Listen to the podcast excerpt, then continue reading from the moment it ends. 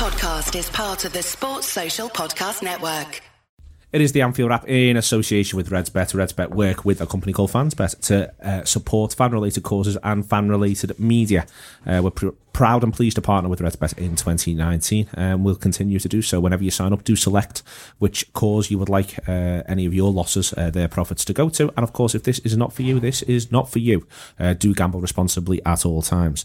Uh, I've got Mel Reddy, I've got Rob Gutmann, I've got Ian Salmon, and I've got John Gibbons to talk about what exactly, John. Uh, have you heard the Junior Firpo news? Have you heard the Junior Firpo call? Don't talk to me about Junior Firpo. Me and Rob go way back with uh, J Dog, don't we? Yeah, yeah. Uh, we he was did- only Firpo to us a week ago, wasn't it?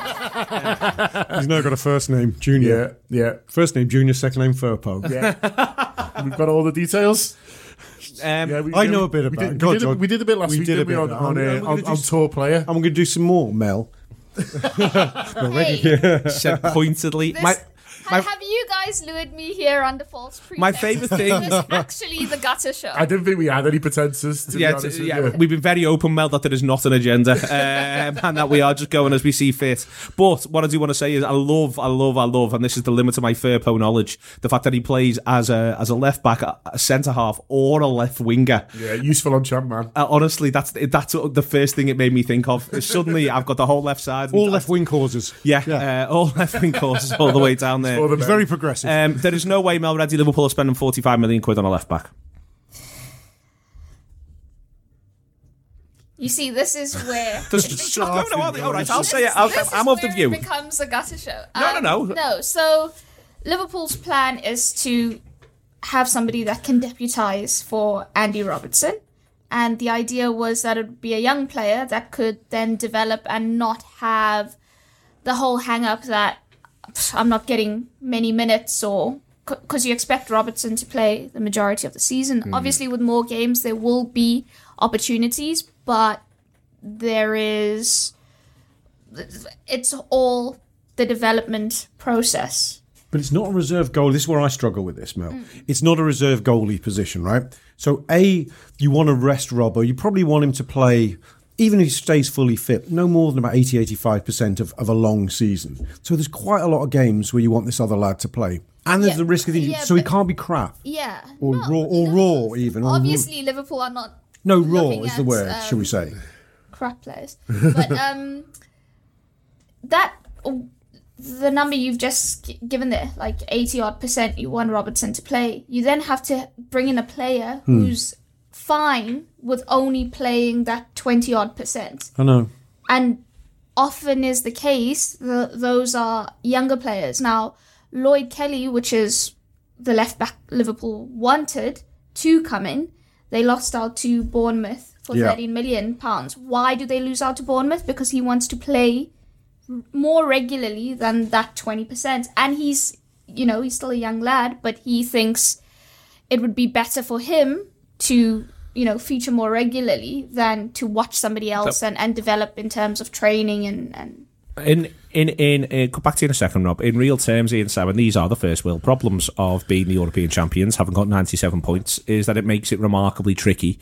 To, for instance, say we've got a hole here, we can do this. Um, you suddenly you, you're linked with the junior junior fair, po, fair pose of this world. Easy for me to say. You're linked with the junior Firpos of this world, and you find yourself in this sort of situation where to get a Firpo, uh, you've got to be prepared to to, to, to stump up 45 million uh, for a lad who would not be playing many games at left back because guess what? Our left back could be the best left back in the world. Yeah, you're looking at a lad who's got to be prepared to play double figures maximum, literally just get into double figures. That, that's all he's going to do. If you're playing 20% of games, you're scraping into double figures. Got Arsenal away first round of the League Cup, got beat. Yeah, and then and then all of a sudden you're out of it. You do the same thing in the FA Cup, you're out of it, and you, you're waiting on injuries. Um, Andy Robbo probably is the best well best left back in world football, and this could be our fullbacks could be the hardest positions for us to buy a second player for because they're the ones where we've not rotated a great deal. And if we have rotated, we've rotated Trent and Joe Gomez, and that, that's the extent of the rotation. Um, Andy Robbo's dropped out once, twice, and James Milner sat in the place. Or did we have a position where Moreno played once last season? League Cup. Yeah. And once again, he couldn't even make the bench, so we're not worried about that. What it is one where we're looking, we've got to be looking at somebody who is a reasonable alternative who is willing to be nothing more than backup. And if you're Firpo, you're not going to move anywhere, knowing that you're a 45 million pound player all of a sudden, and go, well, do you know what? 10 games a season. No, that you start every week at United. Yeah, because he's replacing Luke Shaw at that point. Poor Luke Shaw. Um, yeah, it's it is it's it's a tough one, and it's you know you you, you all wanting to Liverpool to do business, and you're all looking at saying you know we, we need we do need a little bit, and you want us to strengthen, but it is the sell, isn't it? And it's it's how you do it, and if it, I think it's almost easier if it's a from free player because it's like well we're going to rotate and there's free slots there, and even if you can't move around, then the other lads can, and so you're in a situation where you know you might have someone who who you know who can say, well, well, I want to come in and I want to play left of a three, and that's all I really want to do. I mean, I don't think that would happen, but say it did, then you can say, well, okay, well, you can, you, you're you're obvious one to come in when Mane's not. Mane needs a rest, but also if Salah needs a rest, then we can we can move Mane right Yeah. and blah blah blah, and and, and so and, and same for for me, you know, so because so because those other lads are so versatile, and because there's different formations and stuff like that, then you know four four two three ones and things. There's there's a lot of there's a lot of ways you can say you can get to get this lad into the team. So I'm not I'm not too concerned about the kind of the fourth forward that I think we need really, but but left back does become a bit trickier. And even if you know the nice thing about this kid at Bristol City was he, he's going to turn into a centre half, isn't he? So you could you could do a kind of a reverse Joe Gomez to him, but but even that like it's. You know, you still you still thinking well, well, there's, there's a lot of centre halves to get past. Uh, just to come back to you on the he's going to become a centre half thing. Though there is a there is a bit of an issue, which is if you want to come and play fullback for Liverpool, realistically, given how Liverpool tend to play, I think you're better off being the sort of fullback who can also do a bit higher up the pitch than being the sort of fullback who can do a bit of centre half. And the reason why is because we're so much on the front foot, we're so attacking. You know, for instance, I mean, I know it's an extreme example, but I saw Klavan play left back at the Derby at Goodison two years ago, and it was painful Yeah. because it's because it just doesn't suit him. Not because he's a bad player, but because suddenly, all of a sudden, he's going, "Hang on, what you want me twenty five yards higher than normal minute as a starting position, and then go from there." Do you know what I mean? Like it's Yeah, almost no, easier to imagine moving a midfielder to left back. It's easier to imagine moving Keita to left back than buying a centre half and putting him left back. Yeah, well, we, we played midfielders a lot, full back, haven't we? And, and I think it's almost moved a bit past Joe Gomez, to be honest with you. Like, I think Joe Gomez was a bit of a problem away at Barcelona because I understand why you picked him. I, d- I think if, if if you could say to Jurgen Klopp, this is how much possession you're going to have in this game, I don't think I don't think you'd have picked Gomez because I think you know it. It's and I don't think he's a bad footballer, Gomez, but you're almost talking to these lads as wingers now, and he's not a winger. Yeah. And so I think you know it's it's it, you know ideally you'd want I, f- I think you'd want someone who can play both sides, but then you are getting into the realm of Championship manager, aren't you? And you're going for that lad who Denis Irwin. there was someone from Roma I used to always get. I can't remember his name now. There was Alexandersson who ended up at Everton who could play every position in Championship Manager. uh, just got him Oh, in there. Warhurst did a lot. Yeah. Uh, but no, but I can't remember. So, so text me, uh, someone. I, you see, Stevie Nicol. Yeah, I think the profile. He'd be great. I think, yeah, Stevie Nicol would be great. I think the profile of Firpo, albeit he's just a name at the moment, isn't that mad because he can, in, in, in theory, play two positions. I did YouTube the ass off him over the weekend course because I'm such a pro. and he he is very, very much uh, the attacking mo- um, um, variation of modern fullback. And hence, you could quite easily see why he's a left winger as much as he is a left back. Now, okay, YouTube will only gives you a stylistic indication. I the pro- the problem you've got is um, if you pick a kid, he's going to be too raw. So that if you actually do need him for that break glass moment when when Robbo's injured, you've got a real hole in your side potentially for four to six weeks. Not just for the okay, the League Cup, sure, that's okay. But Robbo's played say eight games on the bounce in March into April, and you and you just need in a big league game to put somebody else in at left back.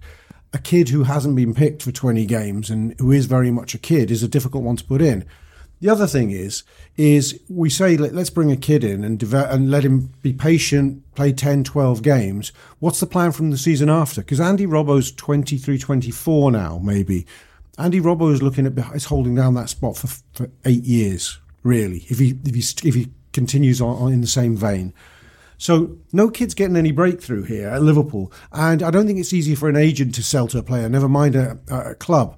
Do you want to come to Liverpool? Piss about getting eight to ten games a season for about three years, and then we might find you a move to Bournemouth because that's all you're consigning the lad to.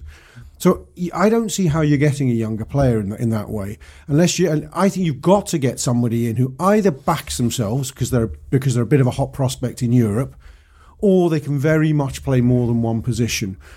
Firpo, his press, go back to his profile and his very superficial analysis. Is if he can play decently up the pitch, he may solve two problems in one go. If he's got a 45 million release clause and Barcelona and Real Madrid want him, he may actually be quite decent. But I- so it doesn't seem the maddest link in the world. I'm ma- sure, it might not be true, but it may seem the just on this, link. just on this though, the idea that he can play decently up the pitch. Yes. So he's Basi- basically able to to sit in for who? Sadio Mane. Have you seen how good Sadio Mane is? No, no, no, no. Look, but he may be able to provide in four or five games So the idea- some pace down the side. So whilst- hypothetically, you play four four two and you'd whack him left mid. yeah. And that, There's for the times you're Yeah, playing I mean, you know, two. I'm not an expert on the lad, and I don't know. I don't No, know. no, no, no, it's fine, is. it's fine. But I take. Yes, those sort. I'm just. I suppose I'm not trying to find a way it's true, but I actually don't find any other scenario, which don't involve any names, by the way, yet plausible. That's my problem with it, Mel. You know, the young player scenario ah, doesn't sit doesn't sit right for me. The expe- uh, the cheap. Maybe the cheap old pro is the better one. You know, the the, the, the, the variation on a Rickie Lambert left back equivalent who, who likes a sortie. well, that's up the why pitch. I, I like a little bit of saucy Ryan Bertrand. Yeah, that's not the maddest shout. I like a little bit of saucy Bertrand. I was quite intrigued by a bit of Matt Targett. Um, basically, I'll just buy Southampton left backs. I'd buy the lad they have at right back, Valery. I think he's absolutely brilliant. Uh, but you know, that's neither here nor there. Patrice really. Evra still I can't just I, make I know make things up. You don't like to hear this because it's not exciting and it's not new and it's not fun. And trust me, when you have to write about transfers, I want all those things too. What Jurgen Klopp will do is look at what he has internally and he'll think, okay, say we bring someone in. Hmm. When Robertson doesn't play and he, and it's a big game and he needs somebody to fill in at left back, you know what he's doing? He's picking putting James- James Milner. No, he's in. picking no, no, no, no. That is and- the and actual you, and answer, you know, yeah. And you know what he's doing after that? He's Joe putting Gomez. Joe Gomez I know, there I know. at left back. But he is beginning to worry that he's not getting as much going f- the other going forward with those options, as John pointed out with Joe if, Gomez. He, if it's a big game and he's tactical, pl- I, I think we, you know, we spoke about that Barcelona game and we're saying if he had a chance again and if he knew, would he pick Joe Gomez again? He does. He does pick Joe Gomez over Trent. He, the, Security. he did it for tactical reasons. And there's often times when I've watched a game and I thought person X didn't have weren't really that good, and he'll say he was the man of the match, and you're thinking to yourself, how? Because the tactical instruction I gave and how he followed it and what Yeah. he restricted the opposition in in doing so, and you think to yourself, okay, you know, we often it's from our view without knowing what they've been asked to do. But in big games, he will go through that process of, of is- trust and experience. this is back to the fact that Mel he is that whilst he's remarkably innovative in a number of different ways, that whilst he will experiment with, with, positions where players play, while he's you know whilst he, for instance, will Liverpool's coaching will be the most best thought through coaching uh, in the pre-season. Uh, you know, in the, in the world, arguably, that's why they end up with the success they end up with last season is the brilliance of what they do on the training ground. The manager is still at heart arguably much more of a small C conservative manager selection to selection than, for instance, someone like Rafa Benitez, who will decide halfway through a season, as he does at Newcastle, to rip up everything we've been doing, go to three at the back, play this player there, play this player there, use Matt, Matt Ritchie as a wing back. Yeah, I, think the caricature of Jurgen Klopp of so often does him a disservice because highlights or emphasizes a lot of things that essentially aren't really him. So, you know, we all know that Jurgen Klopp loves the chaos that, that football can cause through its unpredictability, the emotional pull. What he prizes above all is consistency and continuity. At the start of last season, he was asked, "What's the most important thing for for this Liverpool uh, team?" And he said those two facets. One, we have to be consistent, especially in the league. We've shown that on our day we are unplayable, but when it's not our day, we need to find that consistency in the belief in ourselves to go through the like repeat our processes and it might not mean you're winning games easily but it means you're still winning games because you're still operating out of habit even when things aren't going well. And the continuity in that at Dortmund he would always wonder what would have what would it have been like if Götze didn't leave, uh, Kagawa, Sahin, Lewandowski, if that young team that he built just stayed together for at least two more seasons, he was convinced they would have won at least one Champions League title and definitely more uh, Bundesliga titles. So f- at Liverpool, Dortmund can't really be protected from football's, you know, predators. They're just not that big enough to do it. Whereas Liverpool have put themselves in a position where they can be. And he's we've been speaking about this for a while, I think, you know, for over a year now we've been talking. And it's no surprise that it's quiet for Liverpool because we've been saying it the, the policy is now one of retention instead of reconstruction. Liverpool don't have to do what Real Madrid and Barcelona and United are, are forced to do in this window, which is spent loads because they need, you know, to fill so many positions. Liverpool have a core of a really, really good squad and they've, you know, they're committed their futures. And I I think there's also confidence that if a player leaves, as was the case with Coutinho, it's not like in the past where it all just explodes. You can actually get better when you sell a key player, which is what we did. Alisson, uh, Van Dijk, Fabinho, all coming off the back of that uh, sale. We've got ourselves into a situation, Ian, and by us, not any of the people in the room, obviously the wider football world, where um, you've got six or seven of Europe's biggest clubs looking to make significant changes through the summer. They've also picked up some other Copa, Copa America and an African Cup of Nations. And they're all moving at the same time. It seems as though we want to talk, you know, transfers with Liverpool. Liverpool are in a position where they're able to feel relatively stable uh, at the moment. And so I think that there's there's every chance Liverpool are going to play the market a little bit more than they have in the past. In the past, they've been quite structured in their approach. We've known who it is they want. We've known when they want them. They've moved. At the moment, Liverpool, it seems as though they're quite happy to to wait this one out a tiny little bit and wait until, let's say, the Pogba and Neymar deals move, uh, and then sort of see where the pieces are. Yeah, I, I think we basically, you know, as, as Mel was indicating there, Jurgen's built the team he wants. He's, he's got the shape and he's got the squad that he wants. Anything else now is reacting to the market, but we're still getting the same. We're kind of getting the mixed message that um, that we will only react to the marks if there's something spectacular that happens, if there's somebody that we can't possibly turn down. But we're also getting quotes from saying that we do need spend to continue this. So it, it's a very, I think it's a very weird summer for football in general because we have got these three, probably four giants when you put Juve into the mix who are in the position where they've decided that they do have to start on an entirely new project because the teams are aging, the teams are, have not fulfilled what they want to do at this point. You could possibly say that about PSG as well. Probably Bayern are in the mix on that one, where there are a lot of clubs who are going to be looking for major, major signings to actually transform uh, their team completely. I know a lot's been spoken about this on on the Gus, and I know on the Friday show, um, where, well, we didn't talk about Mbappe 2020, Hmm. which I'm fully on board for. Um, It's the only way to be. it's the, only- it is the only way to be. I, my only worry with it is I want Mbappe 2019. I don't want to wait another year. I get a year older. Can't make that happen for you, Ian. No, no. Um, but, we but that, t- thank you for Are we on the t-shirts on this shit, John?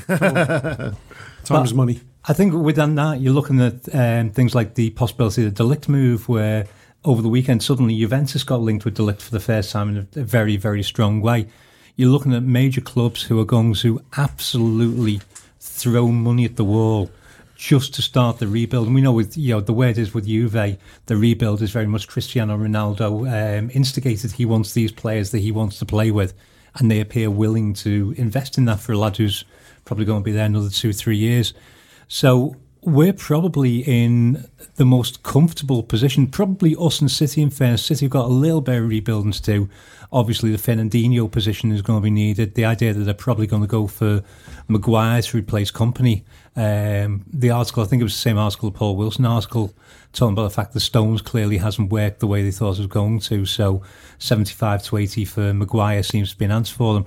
Uh, talking about the fact of ourselves and City as a duopoly going forward now with everybody else falling so far behind.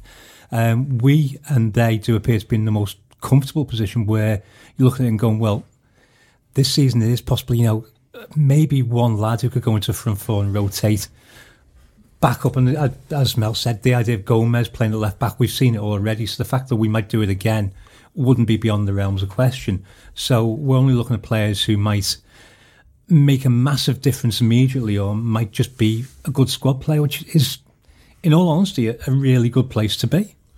I've actually I've got a feature coming out um, later on ESPN just talking about this the position Liverpool find themselves in, where they are so stable and they are so comfortable, which means they don't have to get sucked in what is going to be quite a volatile market because, like you say, all the big clubs need to move.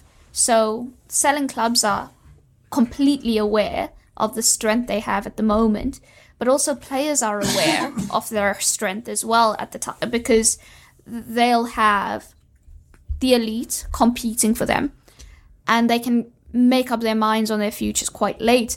You also have players actively pushing because they want to go. Paul Pogba has made it clear he wants a new challenge.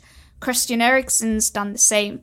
Neymar has been unhappy at PSG for over a year. Since He got there, I think. Yeah, a- and and finally, PSG have decided we have indulged this player for so long. He's not even our major asset. We've got the world's best player, uh, you know, future best player. For the next year. Yeah, I was just about to say until 2020. Um, but y- so there's so many big things that need to happen in this market, and if you're relying, if if you as a club have to have one of these things go in your favor, it's a very very unhappy place to be this summer. And I think we've basically put ourselves over the last year to 18 months into a fairly unique situation for us because we've not been this settled, this comfortable, literally since 1988.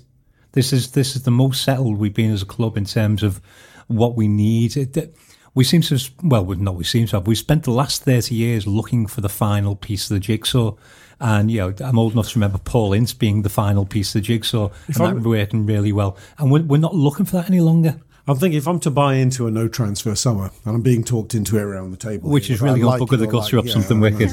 yeah, tune in. Um, recording it later. But I sort of just came into my mind what a season which was very important to me as a young Liverpool supporter. 1978-79 season was a devastating Liverpool team. It, it was a, held the record points total for till I don't know a few years ago. If you exchange two points for three points for a win, the team of Dalglish and Souness and Hansen under Bob Paisley it was a team, and although transfers weren't as big a deal back then, it was a team that was transformed from a season before where it had finished a poor second to Nottingham Forest by just the addition of a left back, Alan Kennedy. But it wasn't his doing that transformed it. What was really the difference was that it was a team a year older and a year wiser. Yeah, to get- that, that, And this is the key, which I think you're alluding to, Mel, Yeah. because that team, I'm thinking about it, Dalglish and Souness had been new signings the year before and had had good first seasons, but they had sensational second seasons. Alan Hansen had broke, had had a breakthrough year as a young defender, but was fantastic that year. Terry McDermott had become, become a fixture in the team, but was heading towards being player of the year within a year of that. Now, I think we, we are, as fans, we don't have and go, you know how good Trent is now and Andy Robbo is now. They are going to get better, not just in three or four years' time, in this coming season. Van Dijk's going to get better. Salah should improve. Mane should improve. All of these boys across the park should improve. And that's without talking about the likes of Naby Keita, Fabinho, and the prospect that is Rian Brewster.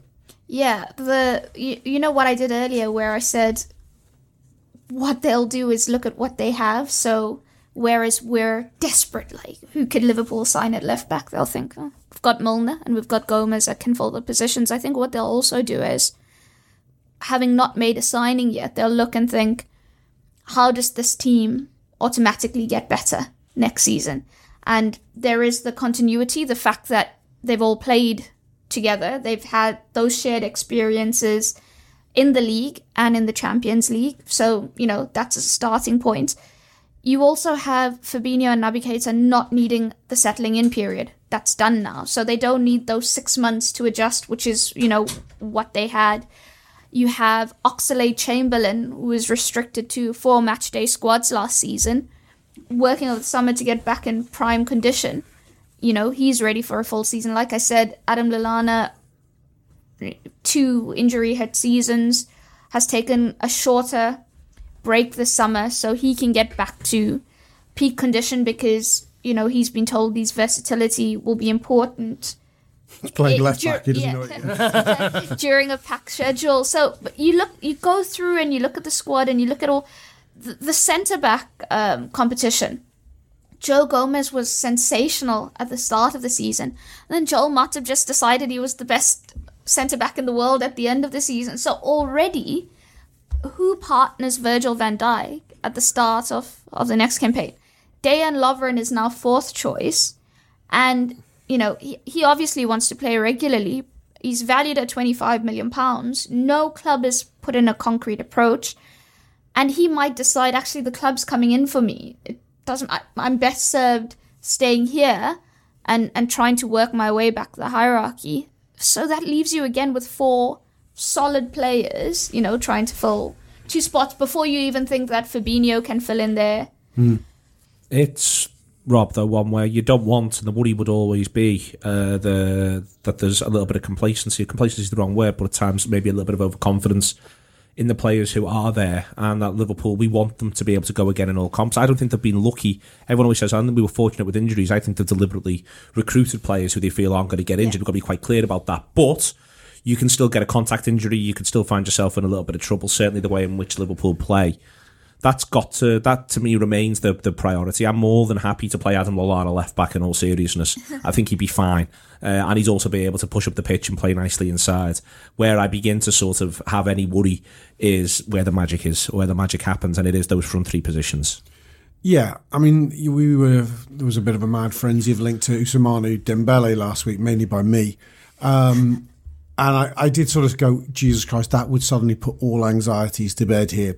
You know, even if even if it was wasn't the full tilt version of himself, it would just thicken out the squad in such a comprehensive way. So I and I'm fully behind the idea that we definitely need a really really high quality fourth option for attack. What I don't know is just how good, and I don't think the world knows, maybe those inside the club do, just how good Rian Brewster is. The noises around him remind me of the noises around Michael Owen, where it wasn't really a discussion. Michael Owen was put in the pre-season. He he came and he played half a game towards the end of the 97 season. Scored at Wimbledon. scored at Wimbledon. He was up and running. We knew nothing about him apart from he had this reputation. But we've had kids who've had reputations, but this was a big reputation. He started the pre-season, and the and the talk was no, he will start as a first team footballer. This is just not up for debate. I don't know if Bruce is at that level. If he is at that level, then that is that's entirely why they don't want to spend eighty million on a fourth choice attacker because he is that fourth choice attacker. But I don't know. But on that, Rob, come back to you on that. There's reports today, and as ever, there are only reports, but that Origi may well want out, which would be perfectly reasonable. Yeah. Um, you know, he, he, certainly, again, if he thinks Rian Brewster's really good, because Yeah. he trained with him. Where, So- sorry, um, The- where, where was that reported? uh, just seen it on the Echo Live blog, uh, so I can't, I can't, can't go any further for you than that at the moment. He's only got a year left, hasn't he, Luigi? And so there's maybe talk that does he just also see out see that out and does everyone shake hands when we get to the summer of him? That'll be Yeah. 2020. I have some inside Oh. track on Origi via a friend of mine who was with Origi's uh, agent recently. Oh yeah, Says Origi's staying, so it's defo true. that, that friend of yours texted me. Did he? Of course he did. Of course he did. but no, um, Origi, Liverpool won't sell Origi this summer. Uh, it doesn't matter that he's only got a year left on his So deal. they'll just swallow that, will they, if they need to? And yeah, there's fresh terms on the table. Cost wise, they made six million. They bought him for ten million pounds, made six million pounds back from the Wolfsburg loan deal. He's helped them win the Champions League, which is priceless. So you know you can't put uh, a figure on that. So if- they lost him on a free, it wouldn't. It would be like okay, Divock's still young. I think we You're 22. I'm, I'm all, I'm, I'm all in on Divock for Yeah. another season. Trust me, I would, lie, but I would, I wouldn't let him go under any circumstances myself. and and the feeling at the moment is that he will sign the n- the fresh terms that have been offered. Um, and if he doesn't sign, it's not because you know he's thinking, oh, as a free agent, I can get a massive signing on bonus or or anything like that. It's just he's quite a he's an academic Divock. Um, it's all about experiences, both the experience of playing regularly, but the experience of you know a new place, yeah. Um, the whole the whole learning process that comes with that. But so those forward positions, you've got your front three, you've mm. got Divock Origi, you've got Rian Brewster. We all expect more from Shaqiri next season. He said he's not going anywhere. He wants to get better. Is the re- you know the, the hype I've sort of surmised about Brewster? Is that a reasonable summation? Is that that kind of feeling inside the club as So far as you're having aware? spoken to people, not just at Liverpool, but England hmm. and Gareth Southgate, is a massive Rian Brewster fan. During the during the time he was out injured, you know, would speak to him regularly, getting updates to check how far he was coming along, and, and said to him, you know, as soon as you are in a, a sphere where you're you're fit and, and you're playing, you will be in contention for, for the seniors. Um, but speaking to people at, at lower level in, in England, they said him and Sancho were just you could you could just tell they were really, really special. Not only in terms of ability, but attitude. The right attitude, the willingness to to stay extra if it meant uh, to take on board all the criticisms or you know if you if you were getting told your your free kick technique has to be worked on. It wasn't like well I've just scored four free kicks. Why does it need to be worked it was like you know taking everything on board. So those two have always been spoken about in the same breath. Obviously Sancho's been very very fortunate that he hasn't had you know to go through what Rian has. But I think that actually makes him stronger. The one of the things that stands out to me f- about this young kid is that you've got Oxlade Chamberlain, who's you know a seasoned pro, been at Arsenal for ages, and both of them are injured at the same time. And Oxlade Chamberlain says that Brewster is the, the thing that kept him going. He was the one lifting Oxlade Chamberlain's spirits. To be able to have that sort of you know, mentality and strength, like mental strength, um, as a kid, I think will serve him well, along with his obviously football abilities. Yeah. What I suppose we, we we don't know is, I mean, the big big fear for me with Brewster was, I knew, like you, I'd, I'd, I'd sort of been, and John, you, you and I were following the, through the Central League, so we Yeah. were following his progress. I I suppose we had a flavour of how just how good he was, but then that's such a hiatus that injury. Have you? What's your feeling, Mel, about what's happened in since he's been back in training? What I mean, we haven't seen any first team action. What have they seen? Have they seen the con- con- continuity they hoped for? Yeah, so in terms of both him and Chamberlain, they were really surprised by how quickly the sharpness was there. Obviously, you know, being sharp enough for training and, and everything coming off in training is different to how it would be affected in by match sharpness or, or actually playing a game. But everything they've seen so far has given them confidence. My only thing with Brewster is is in his talents is that they've put so much work into making him a number nine. I I don't think they'll be looking to play him anywhere else, at least in the short term.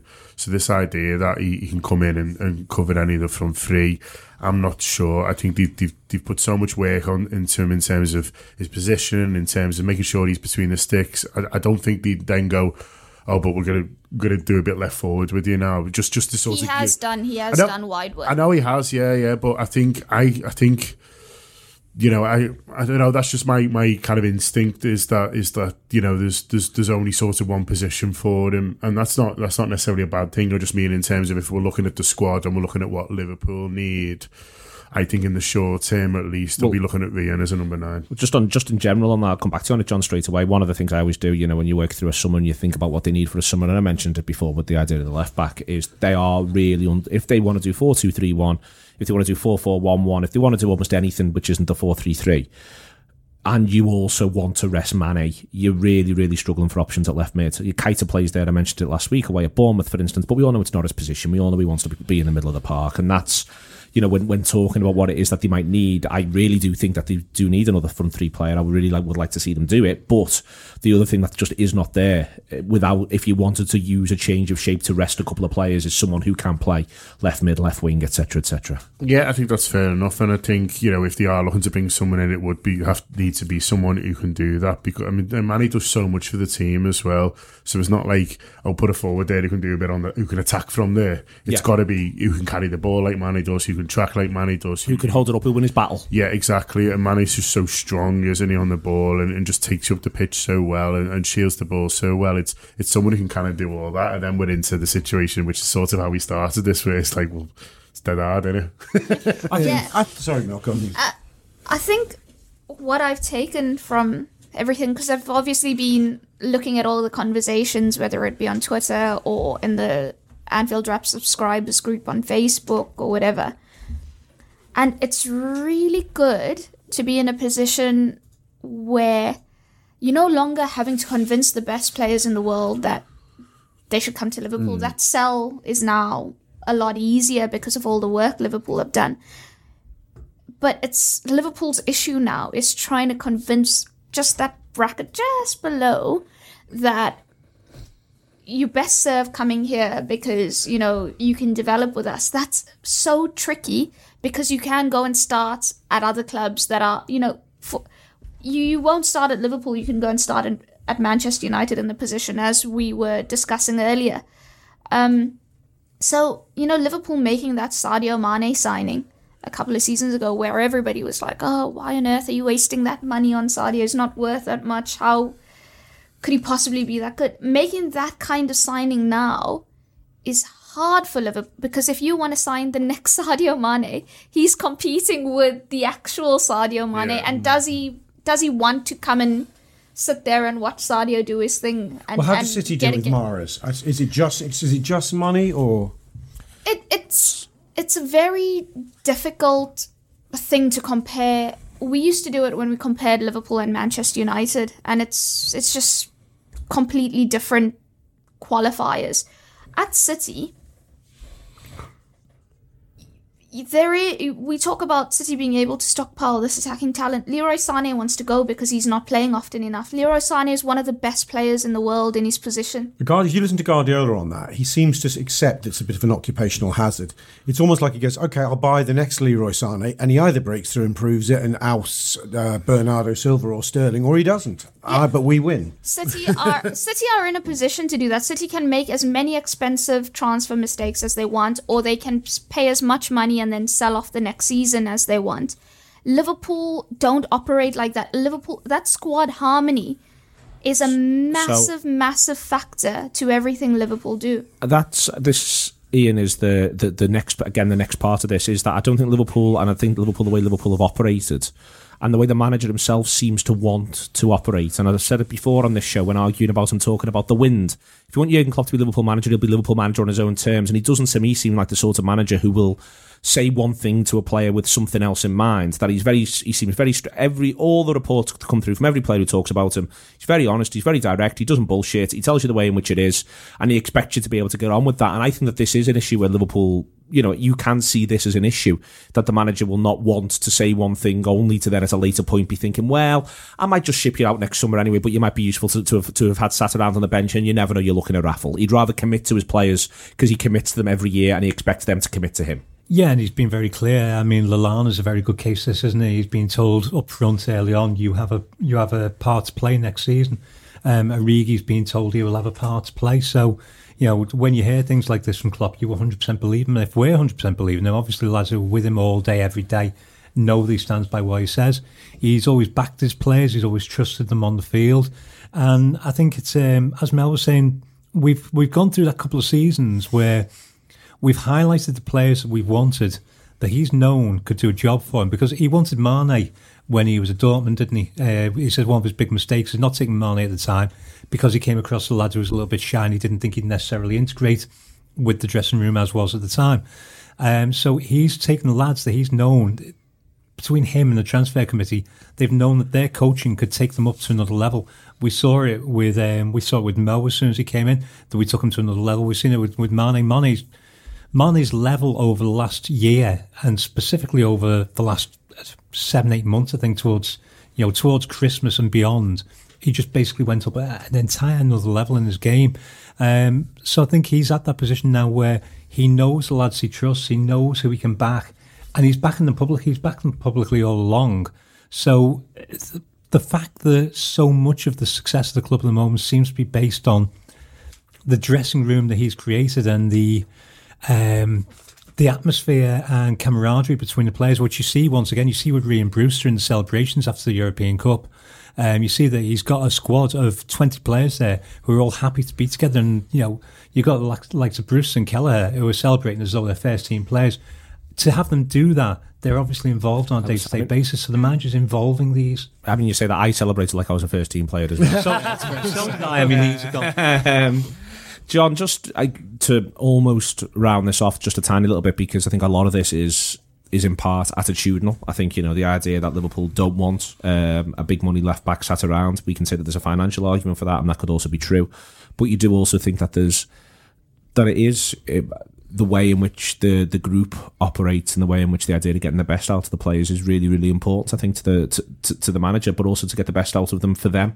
That's part of that's the dance that's got us here. To be quite honest with you, and that is that is worth remembering. However frustrating it is at the moment, where you're thinking just buy Junior Firpo.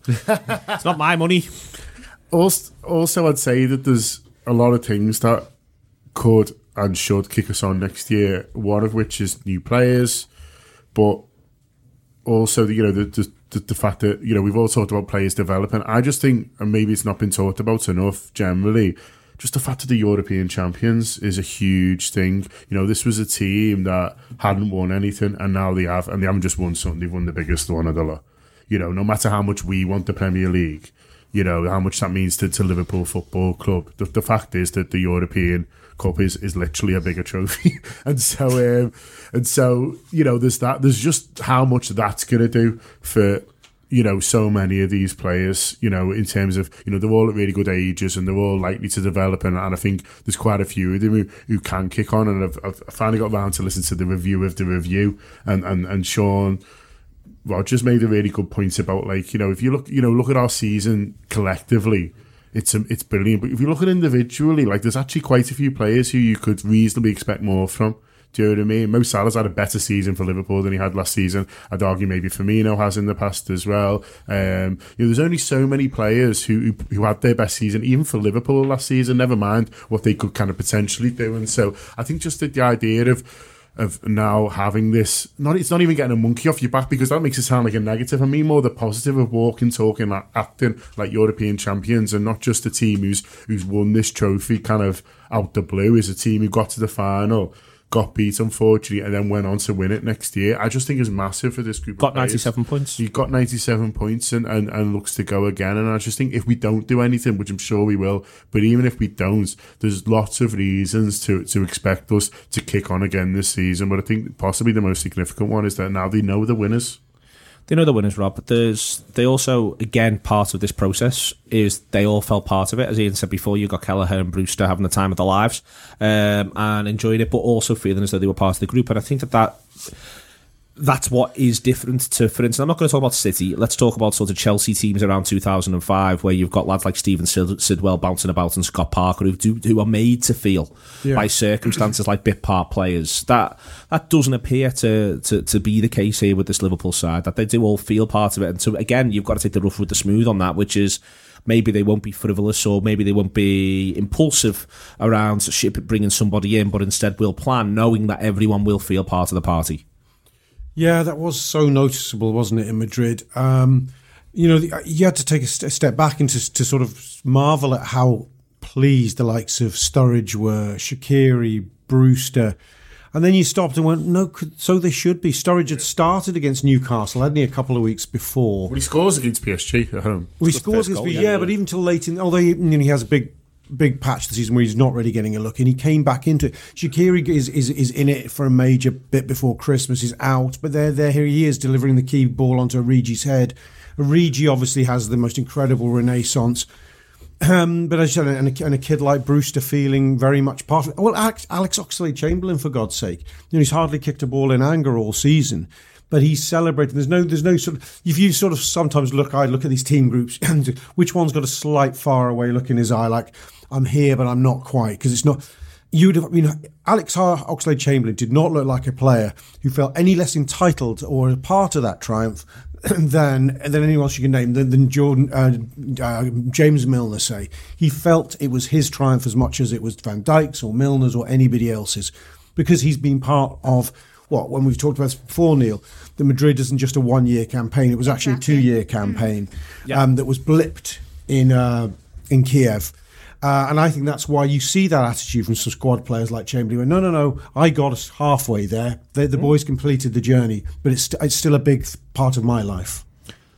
Um, last week I had Ian and Rob here. Uh, I asked the question that I'm going to ask everybody, but as I've already asked them, I won't ask them it again, which is what's reasonable to expect from Liverpool going into this next campaign. John, you've just been very, very bullish about them, their outlooks, their possibilities. But this is off the back of a season where they've gone and got themselves 97 points and they did win the Champions League. Uh, sport sometimes doesn't work like that. What if Origi, what if the referee's a Premier League referee and disallows Origi's goal against Barcelona and they go up the other end and get one? It would have been disallowed in the Premier League. Adam Melia has convinced me of this. Someone would just, the, the referee would have gone, nah, that's that. Adam Media's also convinced me of this. Yeah, he's, he's very much got, you know, the, the, the referee would just have gone, no, that, that must just be cheating. Yeah, something's gone wrong. On no grounds other than just bloody mindedness. Boldness.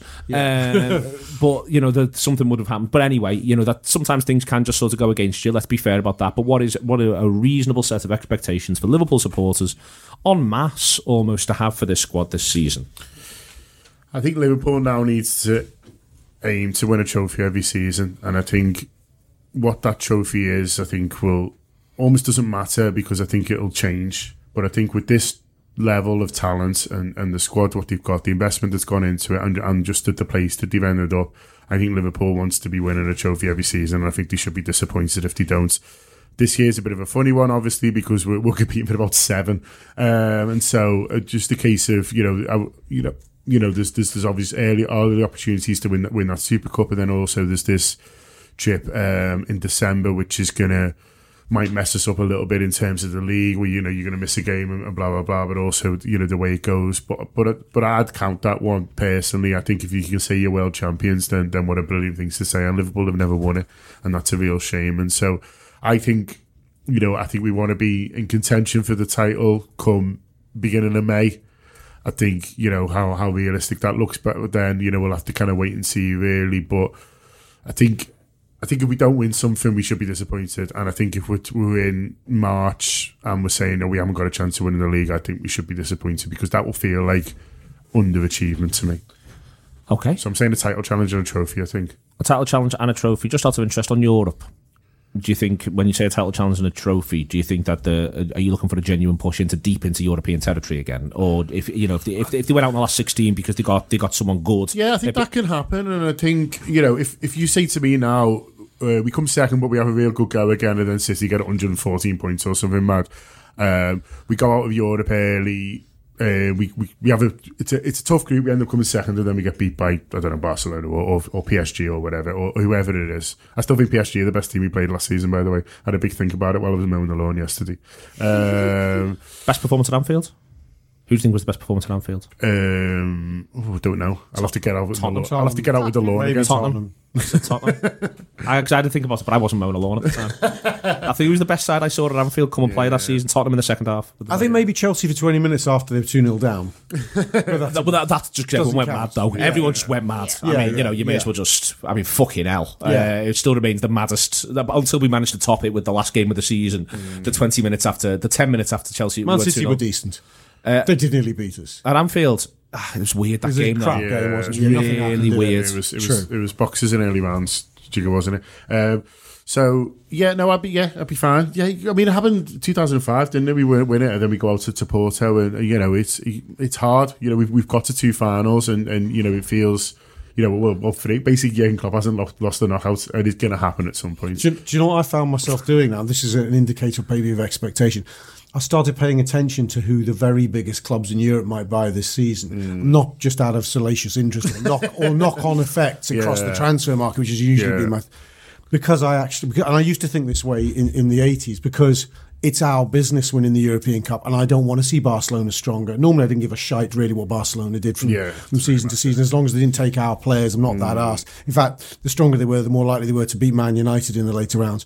I'm now thinking I don't want them. I don't want Frankie De Jong to work out for them. Do you know what I mean? Yeah. And I think that's a sign of No, definitely. But I think I think expectation you know no one will want to draw Liverpool, and I wouldn't be surprised if we are in another final. But if it doesn't happen, Okay. and we're in an FA Cup final instead, then, then isn't that nice? Um, by the way, uh, everyone's sleeping on Van der Beek. Um, Melissa, what do you think is a reasonable set of expectations? I think definite trophy, like John said. Once you get one, that has to be the habit. I think the players will have the appetite to um, add to that. I think Liverpool will go far in Europe again, just by virtue of Being boss. yeah, they're so complete and they're so difficult to play. And Jurgen Klopp's record is. We sit here and we think it's ridiculous, but it's by design. It's it's not an accident. Um, a lot of work goes into that. They will definitely be again City's closest uh, competitors for for the title. What I think is there shouldn't be any sort of anxiety or, or apprehension in terms of the league. So if Liverpool maybe lose one of the first three or four games, it's not, you know, they shouldn't, oh my goodness, we've already, we lost one game in the league all of last season and we've already lost one now. I think there should be calmness and composure because City lost more games than Liverpool and still ended up winning the league. It's all about winning. So I think just I, I want them to to deal with those if that happens to deal with it better. But they showed last season that psychologically they are so much stronger. Um, and I think what they would have taken from last season as well and and that league campaign was that believing in yourselves and being braver. Maybe they, you know, you, you can't knock 97 points, but they probably will have a look at it and think we may have been fearful of of losing, of of dropping points, instead of thinking, let's just go out and win win this game. Uh, but yeah, I definitely expect a trophy. I expect them to go very far in Europe, and I expect them to to challenge for the title. just want to pull back on one little thing there, almost like be more open to the possibility of getting beat. Because it strikes me that that came from the manager as much as the players. You know, the, the manager himself, I think, was making decisions. And I under, and this is it's not a criticism making decisions. Arguably, Arsenal away, West Ham away. I'd probably venture a little bit. Uh, I think Liverpool could possibly be a bit, a bit more bullish United earlier. and Everton, Everton away. yeah. Uh, Um, United and Everton. And Leicester home, I think, was a difficult set of circumstances. Liverpool were plagued by illness, a couple of injuries. They were coming off the break, and I, I, I'm low. And also, the weather was mental. And it's important to say that the weather was absolutely insane, and I don't think that helped. And also, Leicester are really good, and that gets sort of always lost in the wash as well, Mel. But there is something, isn't there, where that came from? That wasn't just the players on the pitch. No, that no, was also yeah. the manager. Yes, exactly. Um, and it's again, you know, the uh, part of development is is learning, and I think they will have all taken a lot from that, especially seeing the way City ended the season, where they just went into every game convinced they were going to win it. Um, and I think Liverpool did that as well, but in that period they were apprehensive because they had it seemed like everything to lose. It's very easy to sit here and, and say, ah, be braver, don't don't worry about getting beat. But in that, you know, when you're in that circumstance, it's safety first seems like uh, the right thing to do. But I, I think they will definitely benefit from it next season. Okay, it's it's a funny one to look at those games as well. And I agree with the broad point, but I remember Everton, uh, or every substitute we put on played worse than the last one. Oh yeah, yeah. like I think that's the first, worst I've ever seen James Milner play. Like, was just- looked like he looked like he never played footy before. It was amazing, to So be if honest. you're Jurgen Klopp, you go, well, Yeah. I'm putting lads on, and they're, they're doing that. And unless I'll just hook them straight away, James which Mil- which I might do. James Milner's first 20 in the derby was just terrific. I mean, I, I was we were pulling the book thing together and I was just reading some of it, and then my piece had gone, it's no laughing matter. And then two paragraphs later, I went, it is a laughing matter. You know how bad James Milner was. Like James himself, I'd like to think now he's European champion. If he came in here, we could say, can we, can we, can we watch the video of you in the derby, James? so, you can, so you can make all the subs you want. I, I think that there was that point in the season, that February period of the draws into March, where he thought these might become to be seen as good points. Oh, a very good much. Yeah, they were bullish uh, after Old Trafford. And, yeah, and I and I think he was right because he didn't. He He was. was. entitled to expect City to drop Yeah. his points somewhere. And I think what changes is by the time it comes to Tottenham at Anfield, where it's coming to the closing stages, he just goes, "It will not be a good point. It will No. be. We have to have three because Yeah. these these wankers are going to win every single fucking game." yeah, by that point, he changed his mind. The other thing that And- changes is that they get knocked out of the Champions League. City. City. That's the other thing that changes. Well, of course, And you yeah. can't control that. yeah. Um, I, I think even if they didn't get knocked out of the Champions League, the the league run for them would have remained as it is, just because of the mentality that they had. The way they played at the end of the season was, and and even when they were just getting over and get towards the very end, they were only just getting over the were line. nervous, you I you thought. watched that Tottenham game in the league, and you thought, how on earth have Tottenham not got anything from this game? Leicester, the chance I'm that falls to over Iniesta. Yeah, there there was so many. Even um, I'm, st- I'm, I'm angry the I f- watched the Leicester game still. thinking I forget the the first half against Burnley, Burnley was so good in that half. I was like, whoa, They, you know. they basically win the league on a goal the Kompany would never score in any other game. So I- I think that also actually the way City end the season is Liverpool can take some heart from that as well because they weren't just faultless and flawless. They were having to battle for that. And I, I think it shows Liverpool as well that City at the end were feeling the heat, the pressure was on them as well, even as as celebrated and as pedigreed and as experienced as they are. Still, I still maintain that the, the credit that City haven't got for the season is the amount of courage that they show and the, how bullish they are and how hard they work and how much they graft. Uh, that Yeah. you can talk about how the squad's been assembled, etc., etc., and you can talk about its brilliance, but Raheem Sterling and Bernardo Silva absolutely drag them Yeah. through the last five or six games, and they haven't had the credit they deserve for that. Uh, but it's also uh, it, it's the sort of credit that feels as though it's with faint praise, whereas actually I think it's the ultimate quality in football is. co- Togetherness and battling through at difficult times, uh, but uh, it's for whatever reason it's been glossed over. Uh, been excellent stuff. Thank you very much uh, to Melissa Reddy, uh, to Ian Salmon, to John Gibbons, and to Rob Gutmann. It has been the Anfield Wrap in association with RedsBet. Uh, do take it easy. Do enjoy the whole of your week. Uh, we will be back with more and more shows if you subscribe, and if not, with the Weekender on Friday morning. Don't go anywhere. Thanks for listening to the Anfield Wrap. Uh, we are moving our price point. Uh, you currently don't subscribe, but we'd like you to think about it into the the season to come. Uh, the video stuff, all the free video stuff we did for the whole of last season is going behind the paywall. Uh, so if you've been watching that and you want to consider that, that'll be available at £7 for all video, uh, plus the free audio, uh, or £7 for all audio, or £10 for both. It's an exciting season and it's an exciting prospect. It's exciting for the Anfield Wrap as well. We're constantly looking to innovate and find new ways to do fantastic content for all of our listeners. That includes the free listeners, but also those who are behind the paywall, obviously. That's where we want to try and do some really, really good work and get things ticking over for you. If you've been thinking about subscribing, now's a great time. Also, do feel free to download our app and see things through there as well. It is the Anfield Wrap. I am Neil Atkinson. Thank you so much for listening. As a free listener, uh, it is always appreciated. Thank you very much for taking the time indeed. Uh, we are moving forward with the Anfield Wrap into 2019 2020. Let's hope that Liverpool are doing exactly the same. I've got no shadow of a doubt that they are. Sports Social Podcast Network.